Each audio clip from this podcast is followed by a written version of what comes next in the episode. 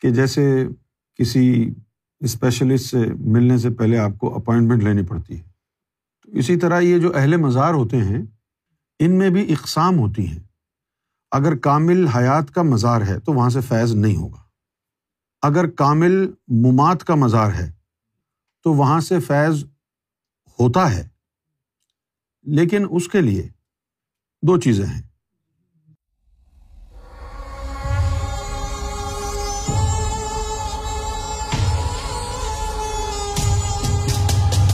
یہ جو اہل مزار ہوتے ہیں، ان کی مثال جو ہے ایسی ہے کہ جیسے کسی اسپیشلسٹ سے ملنے سے پہلے آپ کو اپائنٹمنٹ لینی پڑتی ہے یعنی ایسے واک ان نہیں ہوتے۔ تو اسی طرح یہ جو اہل مزار ہوتے ہیں، ان میں بھی اقسام ہوتی ہیں۔ اگر کامل حیات کا مزار ہے تو وہاں سے فیض نہیں ہوگا۔ اگر کامل ممات کا مزار ہے تو وہاں سے فیض ہوتا ہے۔ لیکن اس کے لیے دو چیزیں ہیں۔ یا تو وہ آپ کے خواب میں آ کے آپ کو فیض دیں اپنی مرضی سے، یا پھر آپ ان کے مزار پر جا کے دعوت پڑھیں۔ اب دعوت پڑھنے کے لیے مرشد چاہیے۔ اگر مرشد آپ کے پاس ہو تو مزار والے سے فیض لینے کی ضرورت نہیں ہے۔ تو یہ اہل مزار سے فیض لینا سب کے لیے نہیں ہے۔ کس کے لیے ہے؟ اس کے لیے ہے کہ جو روشن ضمیر ہو چکا ہو۔ اور اب آگے کے مقامات کے لیے ظاہر میں کوئی اس لیول کا مرشد نہ ہو۔ اس کا اپنا مرشد بھی اس لیول کا نہ ہو کہ وہ اس کو مزید آگے بڑھائے۔ تو پھر وہ اس مرشد کی اجازت سے کسی ایسی ہستی کے مزار پر دعوت پڑے گا کہ جو اسے آگے کی منزل طے کرائے گا۔ بالکل زیرو کوئی نفس پاک نہیں، کوئی قلب جاری نہیں۔ ایسی حالت میں آپ اگر چاہیں کہ بھائی فلاں مزار پہ جا کے فیض حاصل کر لیں۔ تو ایک بات آپ لکھ لیں اپنے دل پہ کہ یہ مزارات سے جو نائنٹی نائن پرسینٹ فیض لوگوں کو ہوتا ہے، وہ ہوتا ہے دنیاوی فیض۔ طریقت کا فیض عام نہیں ہے مزارات سے۔ اگر مزارات سے طریقت کا فیض عام ہوتا، ہے نا بھائی تو دیکھیں غوث پاک کے مزار سے بڑا مزار، خواجہ صاحب کے مزار سے بڑا مزار، داتا صاحب کے مزار سے بڑا مزار۔ نبی پاک صلی اللہ علیہ وسلم کا روزہ مبارک ہے۔ بھائی اگر امام بنی سرکار کے مزار سے طریقت کا فیض ہر آدمی کو ہو جائے، تو پھر حضور پاک کے روزہ مبارک سے کیوں نہیں ہو رہا؟ ہے دنیا میں کوئی مزار ایسا جہاں پر جانے والوں کی تعداد حضور کے روزے سے زیادہ ہو؟ سب سے زیادہ مزار پر کون کون سے مزار پر لوگ جاتے ہیں؟ پوری دنیا جاتی سنا ہے کوئی آپ نے واقعہ کہ بھائی مزار پر گئے، ریاض الجنا میں جا کے انہوں نے نوافل بھی پڑھ لی اور وہاں ان کا قلب جاری ہو گیا۔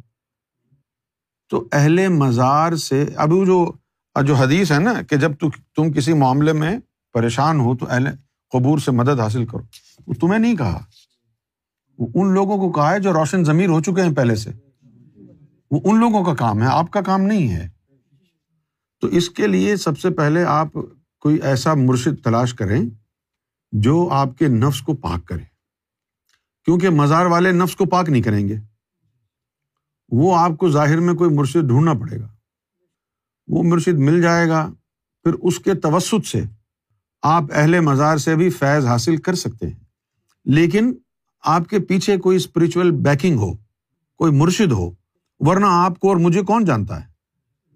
جب تک بکے نہ تھے تو کوئی پوچھتا نہ تھا، تم نے خرید کر مجھے انمول کر دیا۔ بھائی ہم عام لوگ ہیں، ہمیں کون جانتا ہے؟